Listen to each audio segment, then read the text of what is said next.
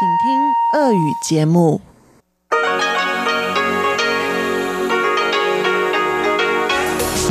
эфире Международное радио Тайваня.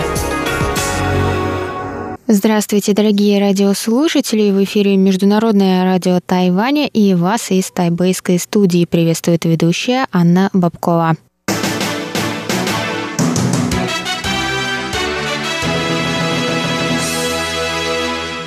Сегодня среда, 15 апреля, мы начинаем наше ежедневное вещание с выпуска новостей сегодняшнего дня, а затем для вас, как всегда, прозвучат тематические передачи «Среды», «Китаеведение. Устная история» с Владимиром Малявиным, «Новости экономики» с Андреем Солодовым, а также повтор передачи прошлой недели «Звуки города» с Валерией Гемрановой и Иваном Юмином. Я вам также напоминаю, что на коротких волнах мы вещаем на частоте 9490 кГц с 11 до 12 UTC и на частоте 5900 кГц с 17 до 17.30 UTC. И также вы можете в любое время заходить на наш сайт по адресу ru.rti.org.tw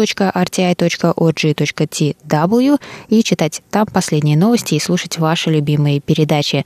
А теперь давайте к новостям.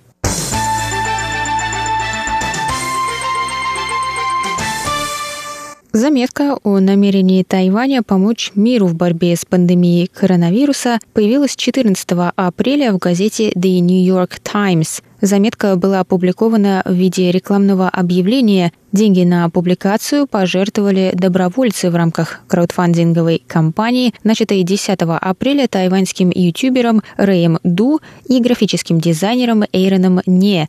Объявление начинается с вопроса Who can help? и продолжается ответом Тайвань Who can help или WHO can help можно одновременно перевести как «поможет ли Всемирная организация здравоохранения, ВОЗ» и созвучное ему «кто может помочь». В тексте заметки написано во времена изоляции мы выбираем солидарность. Вы не одни, Тайвань с вами. Мы знаем, через что вы проходите и как это сложно. Тайвань знает, потому что прошел через эпидемию SARS в 2003 году. Тайвань знает, хотя был изолирован Всемирной организацией здравоохранения. Поэтому мы делимся с миром своим опытом сдерживания вспышки, оставляя школы и предприятия открытыми и обеспечивая всех масками. В последние недели Тайвань предоставил более 16 миллионов медицинских масок медицинским работникам в разных странах и сотрудничал с США и Евросоюзом в деле разработки быстрых тестов и вакцин. Кто может изолировать Тайвань? Никто, потому что мы здесь, чтобы помочь.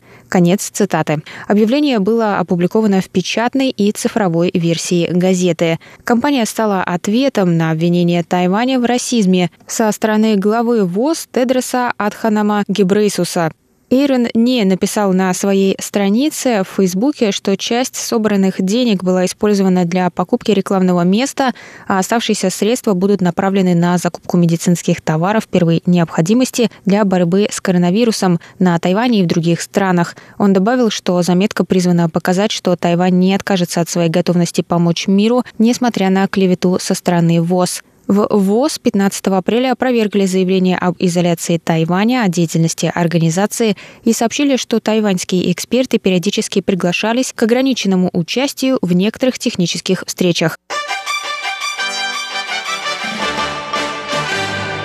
Центральный противоэпидемический командный пункт сообщил 15 апреля о двух новых случаях заболевания коронавирусной инфекцией. Новые больные недавно вернулись из США. Женщина старше 60 лет прилетела на Тайвань из Нью-Йорка самолетом China Airlines 30 марта. На этом же рейсе уже подтверждено 11 других случаев заражения. Первые симптомы в виде жара, боли в животе и груди у нее появились на прошлой неделе. Все пассажиры этого рейса были протестированы на коронавирус и ожидают результатов. У второй пациентки, девушки старше 20 лет, 4 апреля появился кашель, насморк и потеря обоняния. Она сообщила о своих симптомах симптомах персоналу аэропорта на границе Тайваня. По данным на 15 апреля, из 395 случаев коронавирусной инфекции на Тайване только 55 имеют местный источник заражения.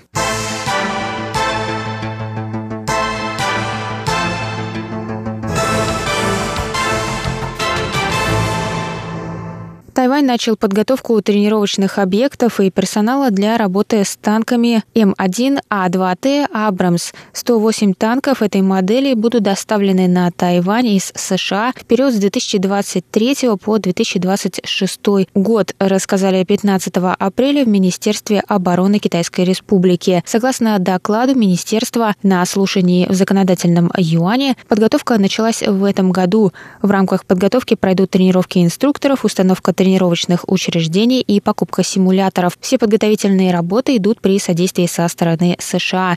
Эксперты США посетили Тайвань в конце февраля и проинспектировали несколько объектов, сообщается в докладе. 168 офицеров со знанием иностранных языков, а также 72 молодых офицера, которые обучались в американских военных школах, были включены в резервный список для прохождения тренировок в США. Тайвань сделал закупку 108 танков этой модели для обновления своего танкового парка, в составе которого в данный момент находится тысяча танков моделей М60А3 и CM11 прослуживших более 20 лет.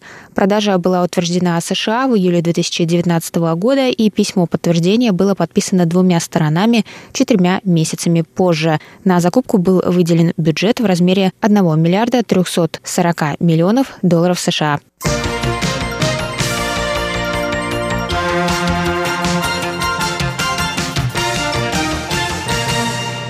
Президент Китайской республики Цай Инвэнь сказала 14 апреля, что маски розового цвета могут носить и мальчики, и девочки. Ее комментарий последовал в поддержку слов министра здравоохранения Чен Шиджуна, который ответил на недовольство мальчиков-школьников о невозможности выбрать цвет получаемых по квоте масок.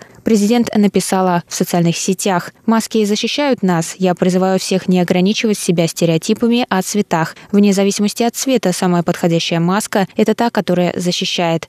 Министр здравоохранения и другие представители ведомства провели в понедельник пресс-конференцию в розовых масках. Министр пояснил, что все надели розовые маски в ответ на сообщение СМИ о жалобах родителей, что их сыновья не хотят надевать розовые маски в школу. К заявлению также присоединился министр образования пани Вэньчжун, который опубликовал фотографию себя в розовой маске и сказал, что все цвета гендерно нейтральны. Флешмоб розовых масок также поддержали министр транспорта Лин Цзялун и премьер например, Су Джен Чан. Несколько ведомств также сменили иконки своих страниц в социальных сетях на розовые, включая официальные страницы Министерства культуры и Министерства образования.